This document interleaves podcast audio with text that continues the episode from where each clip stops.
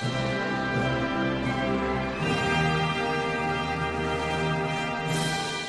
and welcome everyone to the JRPG Report. My name is James Fisher. This is going to be episode 113 for your listening pleasure. Thank you so much for tuning in this week and every week to your only every single week JRPG news podcast. Of course, we are family friendly, so gather everyone around or huddle in a corner by yourself on the headphones. It matters not to me. We've got a ton of great stories for you guys this week as um, some big things kind of came out of nowhere.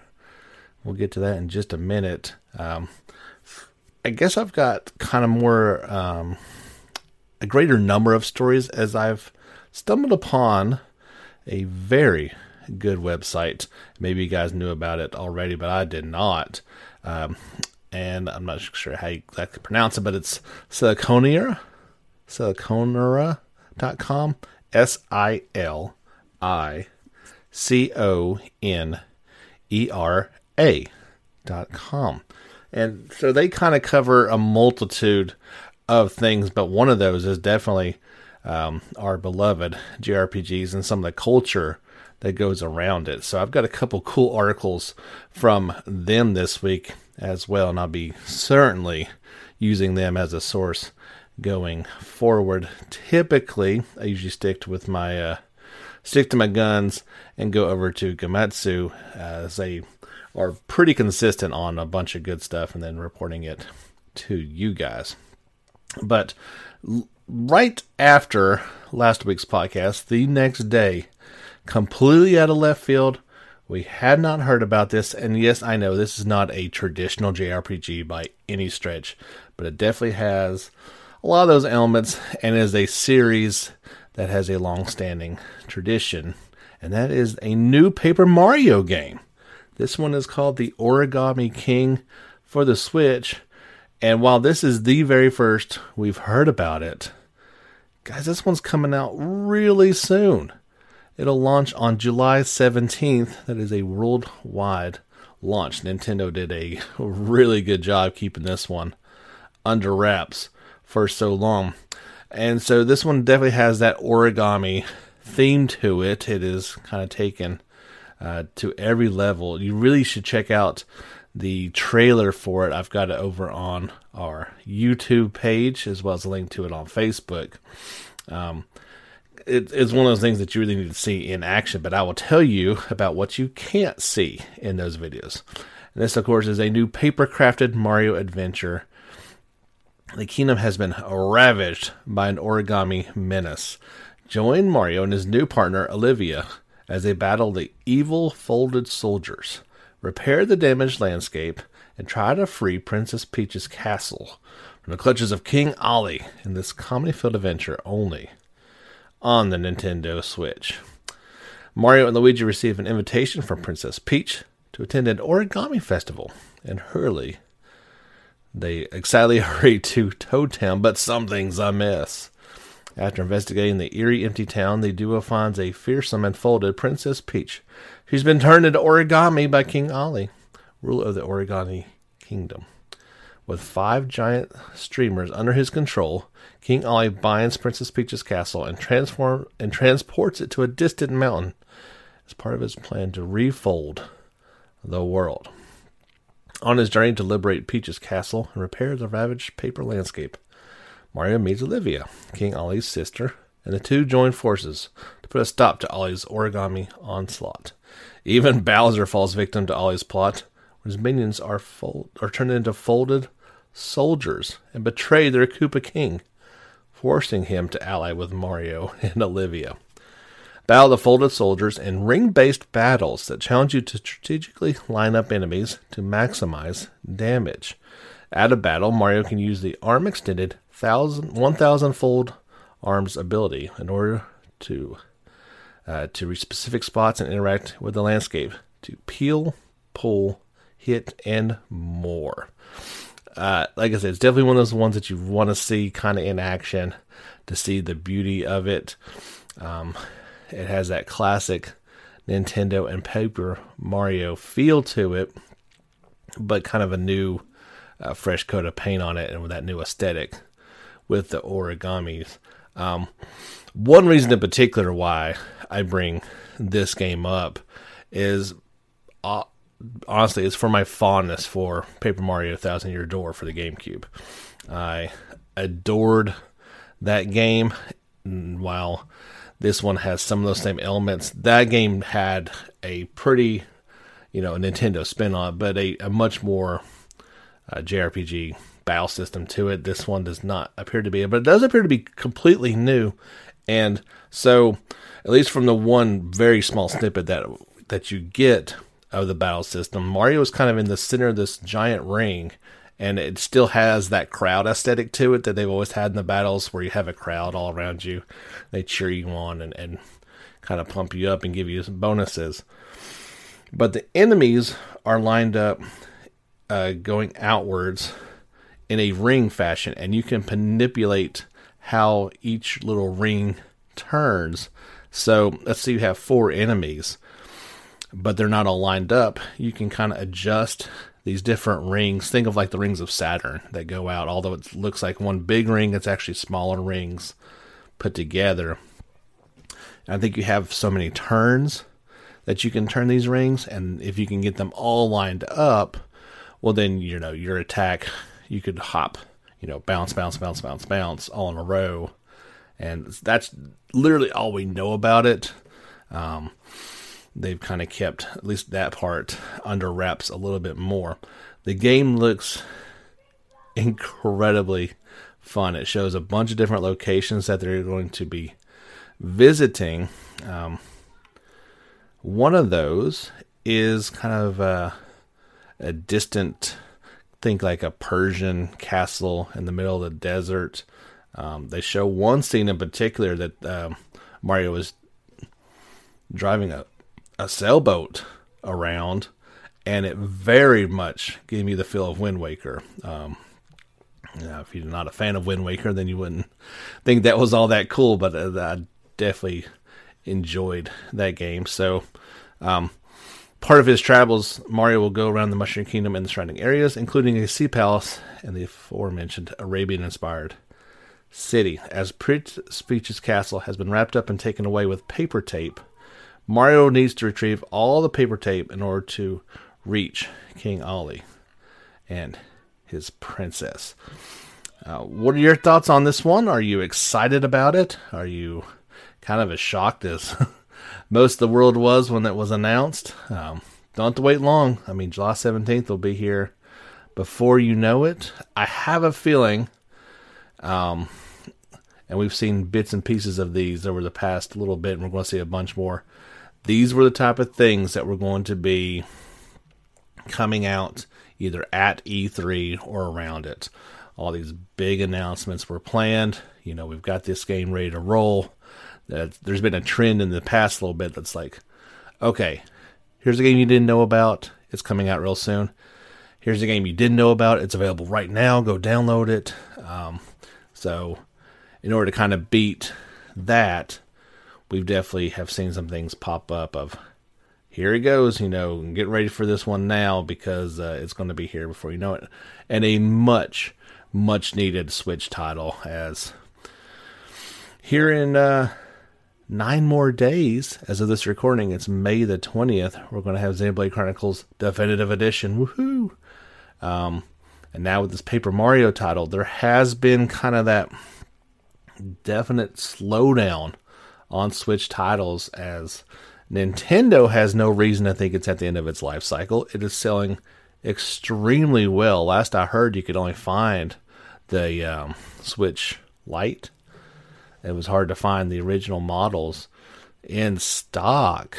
Um, obviously, Animal Crossing has been a phenomenal success for them, but in terms of power, it's certainly reaching the end of its lifespan. But from a sales standpoint, it'd be almost kind of foolish to move on from it. So uh, they've got some choices to make. You've got that Breath of the Wild sequel somewhere down the line, but Nintendo's going to have to do some addressing here fairly soon, especially with these new consoles set to come out this holiday season. Uh, speaking of, oh man, Xenoblade Chronicles Definitive Edition. I am so excited for this one. Um, I can't wait to get back into that world. And um, from everything I've heard, now this is just you know online people talking. People said that the first Xenoblade was better, and as much as I loved Xenoblade 2, that makes me incredibly excited to play this one finally. Um, if you're trying to get yourself hyped up for, if you don't know anything about it, guess what? Sunday special. Me and Jordan are going to be talking all about uh, what we loved about part two and what to look forward to in this definitive edition. We're going to record that one in a couple days. And uh, unless the internet goes out, we'll have something for you guys on Sunday. So Nintendo detailed some of the um, things you can look forward to and some uh, things about the game. In particular, they feature connected um, extra content that we're going to be getting. They're saying that you can complete that in about 10 to 12 hours if you play just the story part alone. If you try to do everything, you're probably looking at about 20 hours. This was all revealed in the latest issue of Weekly Famitsu. Um, the director, Tetsuya Takahashi, said that it, while it would have been possible to make it longer, it would have had to have been a paid DLC to do that, i.e., with uh, the Torna expansion that came out for the Xenoblade Chronicles 2. That that this was as much extra content as they were I guess, willing to do for free. um, everybody knows what you're willing to do for free and what's going to cost people. This is kind of the same same deal. He also said that um, anything more than that would have affected too many resources. And so they go into detail about that, that Monolith first production staff was divided into three sections. One section to work on this game, one part to work on a new title and one to work on both. Seems a little bit odd that it would be broke up like that. Been a lot of speculation about what that next title is going to be. There's a lot of uh, different camps of uh, Xenoblade fans, and so the one section of them want to see Xenosaga Remaster. We talked about this before. It didn't pass the profitability test, so that's not going to happen. I don't think they own the rights to Xenogears anymore, so I don't think we're getting anything in that aspect. So the other two camps are are we going to get a Xenoblade Chronicles X remaster? Are we going to get an X2? Or are we going to get a brand new Xenoblade Chronicles 3 game. That's yet to be announced, and we'll see. But they're obviously, as he said, that one of these groups has been working on a new title, more than likely, in this universe. He also said that while character graphics were not the best in the original version, they have been improved, and that's pretty obvious as if you look at the, uh, especially look at those comparison type videos. It's pretty drastic. He said this is since this is a remaster, Monolith was unable to rec- re-record all the music with an orchestra. Instead, they improved the quality and rearranged it.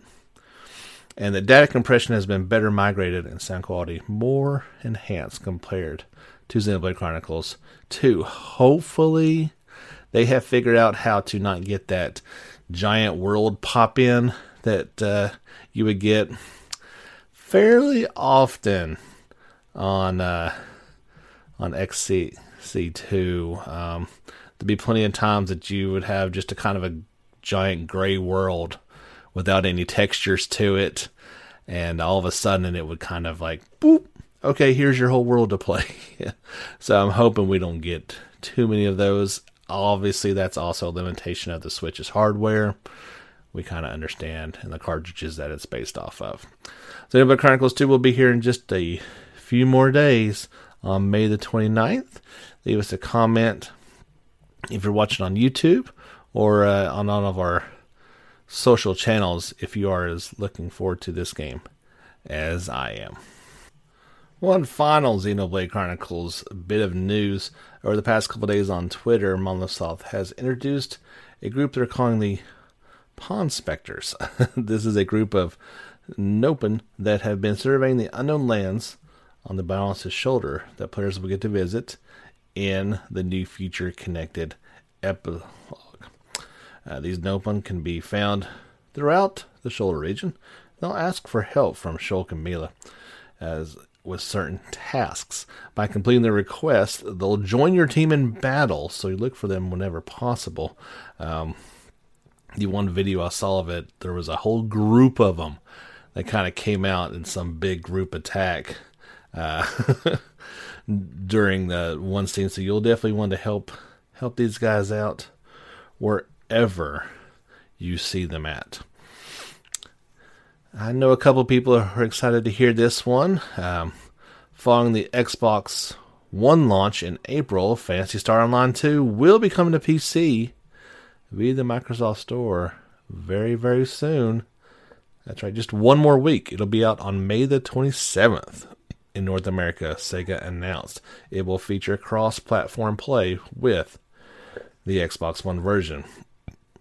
Um, in a release, team head of marketing Fred White said, We're thrilled to announce the long awaited arrival on PC of PSO2.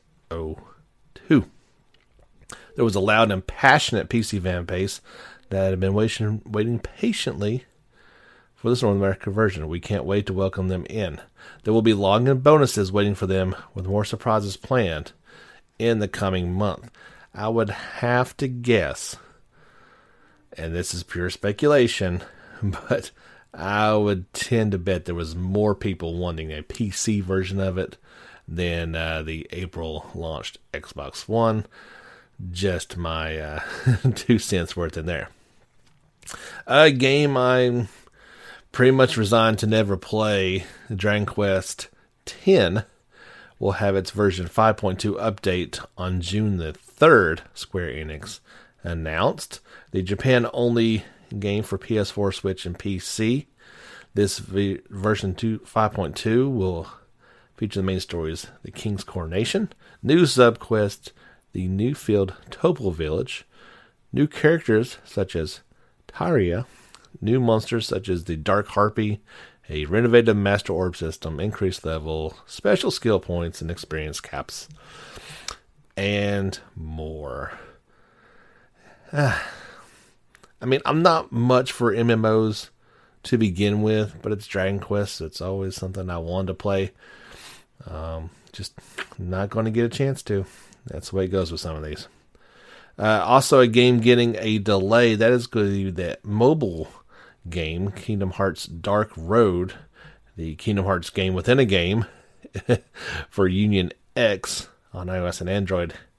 Um, somebody probably looked at the calendar and said, "Hey guys, remember that uh, game that was supposed to come out in spring of this year?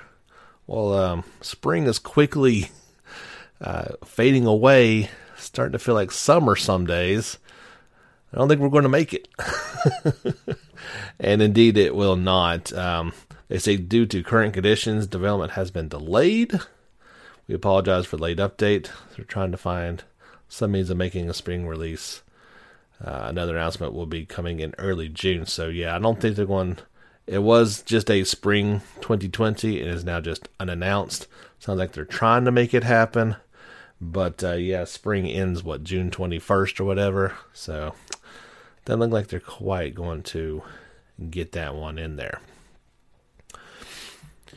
We got some information on Mary Skelter finale. This is on the game's before story system. Here's some of the details via their website. They say if Mary Skelter finale is your first time playing a game in the series, then worry not. With the before story feature, you can view the full story of the series at any time. This is for Nightmares, Mary Skelter Nightmares, and Mary Skelter 2 if you want to catch up on those. You can select those at any time. And I say, of course, if you've already played those two, you can also just view them for the scenes if you would like to again. It is noted that the characters are not voiced in this before story events. Tales of Crestoria fans were treated to not one but two new trailers for two of their characters this week. Uh, last week we got uh, Kanata and Misella. This week we got Vicious and Aegis. Aegis? Aegis? A E G I S? Not quite sure how they're uh, pronouncing it for this one. But uh, first for Vicious, he's the great transgressor. His blood sin is endless torment. He's a male of unknown age, although he appears to be 22, six foot tall. He's ambidextrous. He appears in the great, uh, in the main story rather. so he's widely known as the great transgressor. Vicious is feared and despised the world over. He possesses a devil may care attitude and believes that people should live their lives as their whims guide them. He crosses paths with and rescues those rescues the condemned Kanata and Misella in search of a certain place. He possesses the unique ability to unlock people's blood sins. So that's a cool trailer go along with him. And quite opposite of him is the character Aegis. Let's just say that. He is the Knight Commander of Menegal. His blood sin is Wavering Heart. He's a male, aged 18, stands at 5 foot 8, left handed. He also appears in the main story a handsome man of impeccable character who serves as the Knight Commander of Menegal. His obsession with righteousness borders on obstinacy. Placing full faith in the judgments of the Vision Orb, he pursues Kanata and his companions relentlessly. Kind of sounds like the uh, good guy tasked with getting the bad guys who sees the light and realizes the errors of uh, the system that he's pledged his life to not that uncommon in JRPGs, but does seem like a pretty pretty cool character. Both trailers are available over on our YouTube page. You can check that out any time as well as Facebook and Twitter as well, JRPG Report. And they kind of waited till the last moment on this one, but Tales of Festival 2020 has been delayed. It was originally going to go on June 13th to 14th.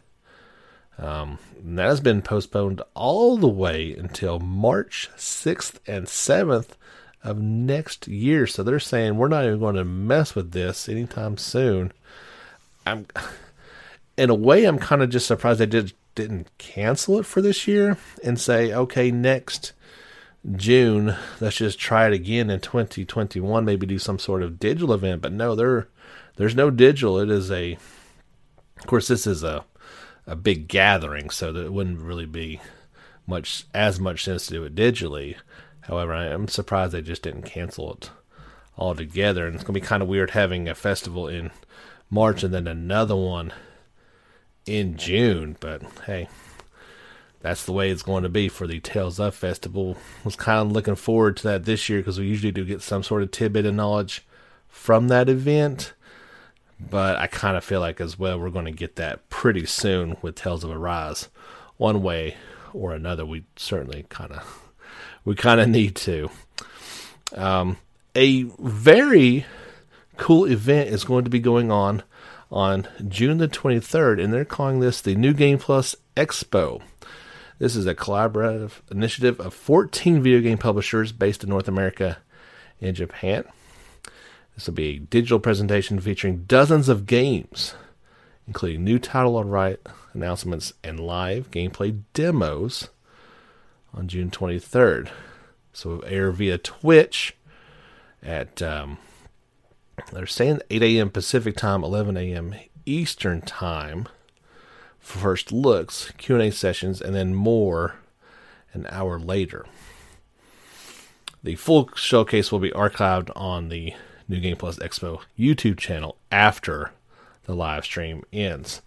Um, some big ones that you may have heard of that we would know of of uh, uh, Access Games, Arc System Works America, GungHo Online Entertainment, Idea Factory International, Koei Tecmo America, NIS America, Sega of America, SNK Corporation, and Spike Chunsoft Inc.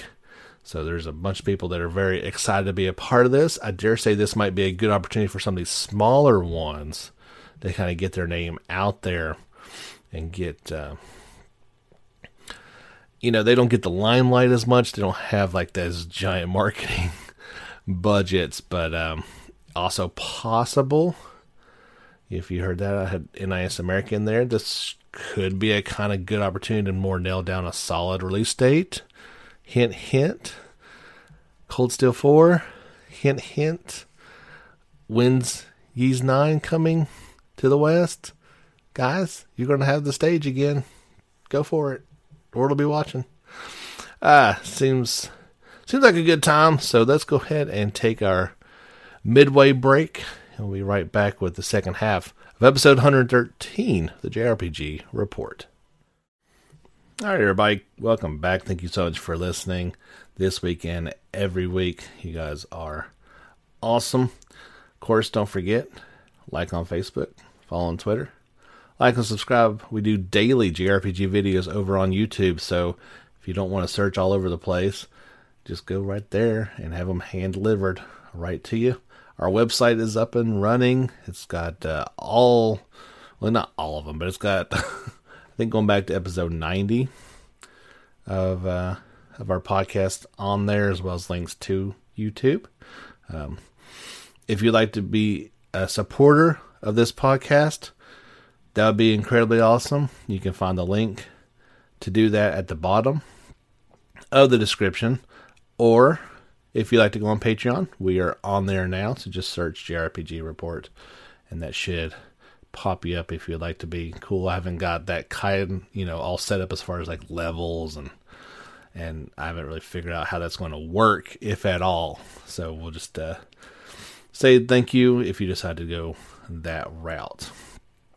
Um, I got a funny story to tell.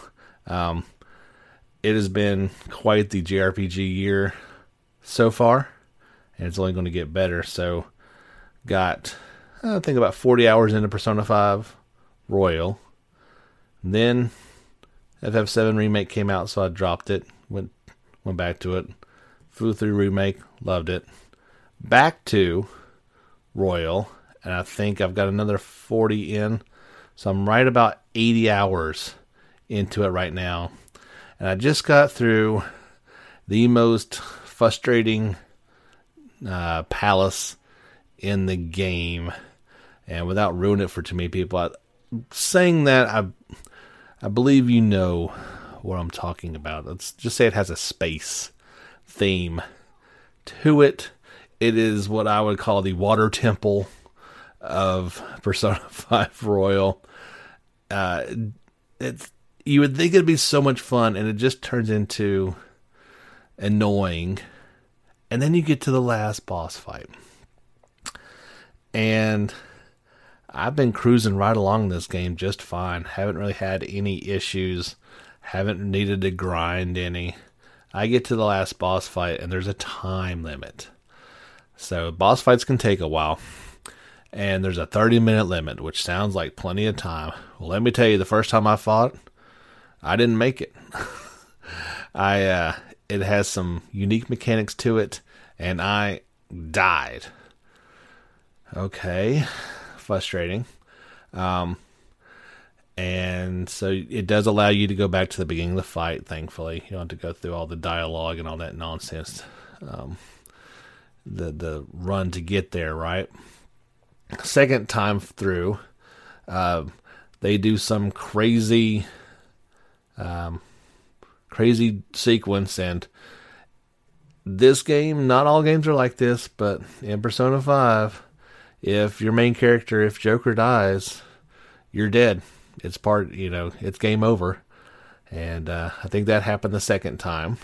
Uh, I'm still trying to figure out, you know why I hit the time limit the first time was because they've got a mechanic in there where you've got to defeat um, the boss brings out his minions and you have to defeat them all basically at once. It can't just be, you weld them down. If you don't defeat, let's say, all four at the same time, they will uh, regenerate and you'll have to start over.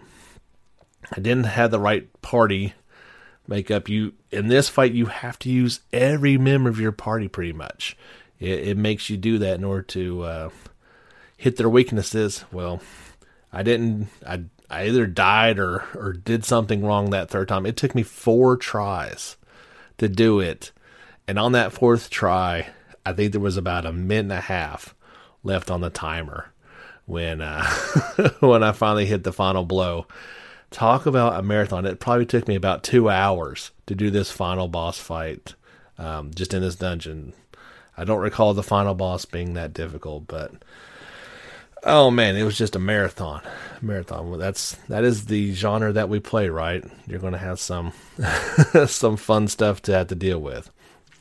Back to the news, we got another video from um, Sword Art Online, Alicization Lycoris. This time it focused on the character Fanatio, F A N A T I O.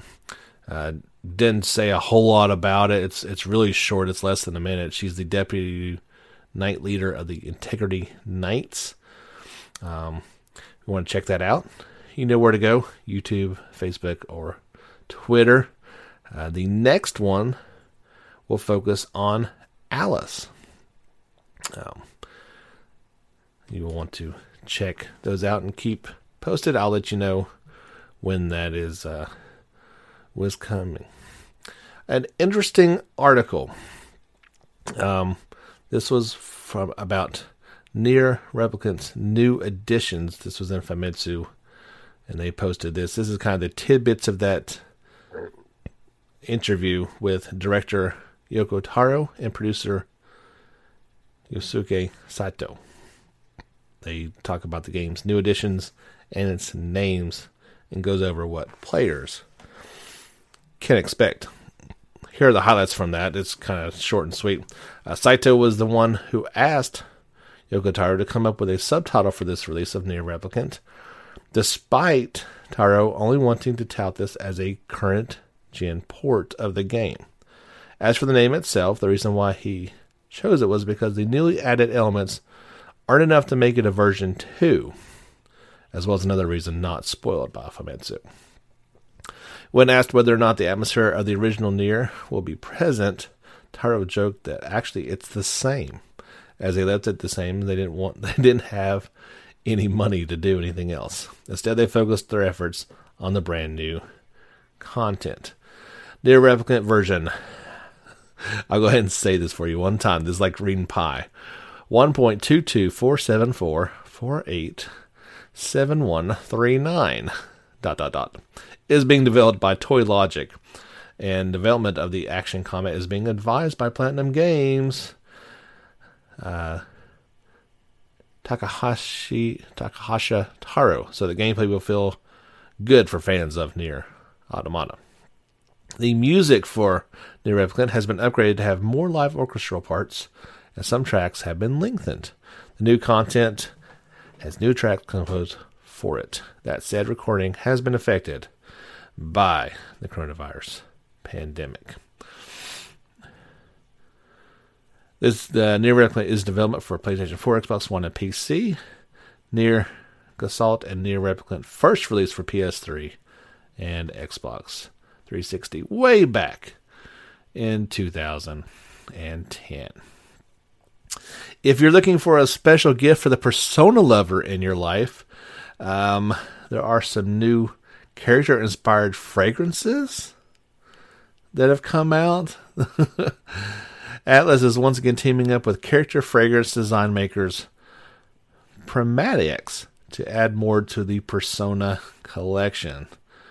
Uh, this time they'll have four characters, starting with the female protagonist of Persona 3 Portable, um, Rotario and Nanako Dojima from Persona 4, and Persona 5's Royals Violet. You can check out the packaging in a, I think, yeah, I'll link this on the Facebook and uh, Twitter page, so you can check out those images.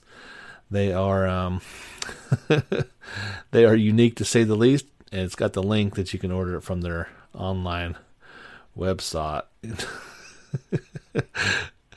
uh, for Dojima, it is a smoky and musky note that goes along with it, while of uh, Nanako's is sweet and fruity, of course. Okay, they said violet, and that is um, in the west. That is our Kasumi, and she has a floral ozone note. Uh, personal note: uh, Kasumi is absolutely every bit as adorable as me and Dalton made her out to be, and um, is a perfect addition to Royal, to say the least. Uh, Genshin Impact. First, we got a new trailer. Uh, this is on the uh, the spicy chef Xiangling. Uh, she was already detailed on the website, but now a trailer has emerged with her in combat. In addition to trying to make her latest dish the most marvelous multicolored super pancake. And she also shows off some of her uh, special skills as well. She is a fire elemental, so so on lots of fire. Obviously, she's a chef, so makes sense that she uh, uh, takes advantage of that fire ability. But what's really interesting is for Genshin Impact, there is a final closed beta coming up here very soon. This is for PS4, PC, iOS, and Android, and it will happen sometime in the third quarter of 2020. Users can um, register that via the MiHoYo website. Just Google Genshin Impact, and it'll uh, it'll bring that up for you. I did sign up for this one successfully. I don't think I actually was able to do that previously. I tried to sign up for some of these betas before. I never got as far along as I did this time. So hopefully I'll pick they'll pick me for PS4 and I can stream some of this stuff for you so you can really see exactly what I've been talking about. Um, now this final closed beta will test the cross-platform cooperative modes which will allow all four systems to play together. That's a very cool feature. Uh, PS4 and PC, iOS and Android devices all working together. Um, I think this also paves the way, although no release date has come out yet, just 2020. If this beta goes well, and let's say this is in, you know, early third quarter, you know, like July, things go well, there's no reason to believe why this game can't be coming out fairly soon. And we would, uh, I'd be the first to let you know when that goes on. I'll give you some um, feedback if they do select me for this open beta. That would be pretty cool. I've got some Atelier news, and this is more not necessarily news, but uh, an article that came out um, apparently back in March. Uh, Gust Studio was relocated for the first time since its creation to a new location in Yokohama. Uh, and as a farewell, they talked to some of the series artists um, it for Gust and for the Atelier series, they really place an emphasis on the artists that do the creation for these characters. Um, here are some of the highlights from that interview. Um, that there is a an office that's soundproofed where all the artists would work, and the Gust staff would usually just leave the artist alone in there while they worked. To kind of um, just leave them alone and let them do their things, right? Um, all the Atelier series character designers have drawn at Gust Company offices, and they've gone through a phase where they felt they were unsuited to be the character designer for the series. Um, person named Hidari had to ask advice from Kishida Mel when he was president for another project, while Toridamono only finally got some confidence after taking the first step and drawing some rough designs. For Noko, she was more feeling the pressure by meeting up to expectations, but fortunately it was slightly better for him as the character designer duties were split between him and Yugen. Gust Atelier series is a rare case where character designs are put at the forefront of game projects, including appearing at stage events. According to Hosso, this wasn't always the case before, but rather a change was made during the PlayStation 3 era in order to give more focus on the creators, including character designers. It all started with Atelier Rorona, also the game that I got into the series with, but Kishida Mel was more talented when it came to being an entertainer than expected. When asked what sorts of games the character designers want to see in the future from Gust, um, Noko said that she wants to Gust to create a darker Atelier game, while Toridamono wants to see a sci-fi game. Hidari mentioned that the Dusk subseries was conceived to be completely change the impression of the Atelier series, and as part of this, he drew some darker themed and Japanese themed concept art. However, that concept didn't end up coming to fruition, leading to the Dusk series that we know today. Kind of felt like all all the rest of them to be quite quite honest. Um, so yeah, I think they tried to do something darker there for a minute, but didn't really turn out. That could be an interesting, interesting twist for the series. But yeah, they've moved studios, finally got a new new place. I'd say with some of the successes of Ryza, that uh, hopefully Gust and the entire studio will continue to grow. Uh, speaking of Gust, I still have not seen any confirmation from them on this. However, this is the story that we have right now, and I will update it next week if we hear something more. The latest issue of Famitsu revealed the new Japanese release date for Fairy Tail, the Gust developed game. Um, this marks the second time that it's been delayed, uh, but this time it'll just be over a month. So its previous release date was supposed to be June 25th, and now the Japanese release has a July 30th delay on it.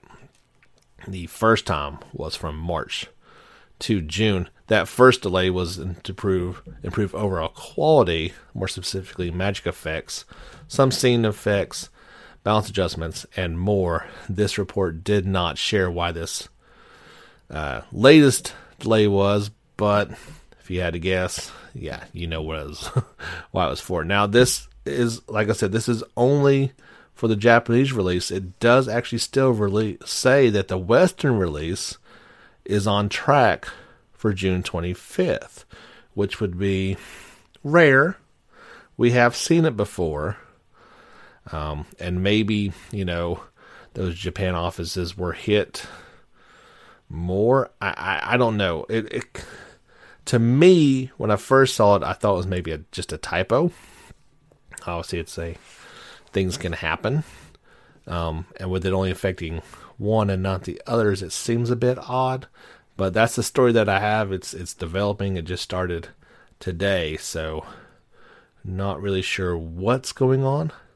But uh, we'll update this one as we get a little more uh, information about it. Uh, if you've been searching for a new background for your Zoom meetings, as we are all, well, not all of us, but I'm sure more than a couple of us have had to do a couple of these Zoom meetings. Uh, there are some Kingdom Hearts ones that have come out, four of them in particular. You can get those by the uh, Square Enix website. Um, if you need some of those, I think they've got some others as well. Um, there are some for Final Fantasy VII Remake, as well as a Chocobo theme one, and maybe a Dragon Quest as well. So yeah, if you need some to spice up your backgrounds for those boring Zoom meetings, you can uh, you can do that right now. The latest Humble Bandai Namco Bundle 4 is out now, and it uh, contains two games in particular that I think are pretty well worth it. This is for PC. Um, you can get for pretty cheap. Um, they say to beat the average, which is currently about nine dollars, you can pick up a bunch of games including Pac Man 256 Enslaved Odyssey to the West, and Get Even. As well as um, Dot Hack slash GU Last Recode, Rad, and Katamari Damacy Reroll. Big fan of the Katamari series. Those are always tons of fun. If you put in the $15 minimum, you'll get Tekken 7 and Tales of Berseria. Excellent value on those. They're they certainly have been doing some good things for these um, humble bundles, for sure. Um, there is a Moogle treasure trove hunt going on in Final Fantasy 14. Uh, this will be going on for a little while longer. It will fun- function similarly to the Moogle treasure trove hunt for Solidary, which happened before. Uh, players can participate in duties marked with the Moogle icon to receive irregular tomestones of law. Now, this will be going on for a limited time until the arrival of patch 5.3, which was later delayed. So, you should have plenty of time to get on there and do that. Lastly, uh, Gamescom 2020 will run from August 27th until the 30th. Of course, that physical version of it has been canceled. This is all now digital. The heart of gaming is the theme uh, for this one. Here's a breakdown of the digital event's four key pillars. Gamescom Now. This is the content hub, successfully launched last year. This will be significantly expanded. It will be the first go-to source for all player all world premieres, news, games, and events. All of the events like Gamescom Opening Night Live can also be seen there. There's also Gamescom Opening Night Live, Awesome Indies, Daily Show, and Best of Show. That Opening Night Live is with Geoff Keighley. And uh, that'll be kind of the kickoff to all of it. There's also the DevCom Digital Conference, 2020, which is a longer lasting event from August 17th to the 30th. Should be very interesting to see this one going all digital. Um, we always get some sort of news to come out of it, and uh, kind of with all these things going digital now, it is going to make it easier to get into individual hands quickly. We don't have to wait for that like lull of somebody finally posting um, a video or some you know somebody's uh, phone footage of over the shoulder of somebody playing a game on the demo floor. I, it's all coming straight to us. The news is going to be delivered straight to us. It's all going to be ready to go already in this format. So it should increase the turnaround on all these things, not only for Gamescom, but for E3 and Tokyo Game Show as well that's going to do it, guys. That'll wrap up episode 113 of the JRPG Report. Thank you so much for tuning in. We'll have more stories for you guys next week. And don't forget, check out our Sunday special. Me and Jordan talking all things Xenoblade Chronicles. We'll catch you guys again in a week. Until then, get back out there and level up.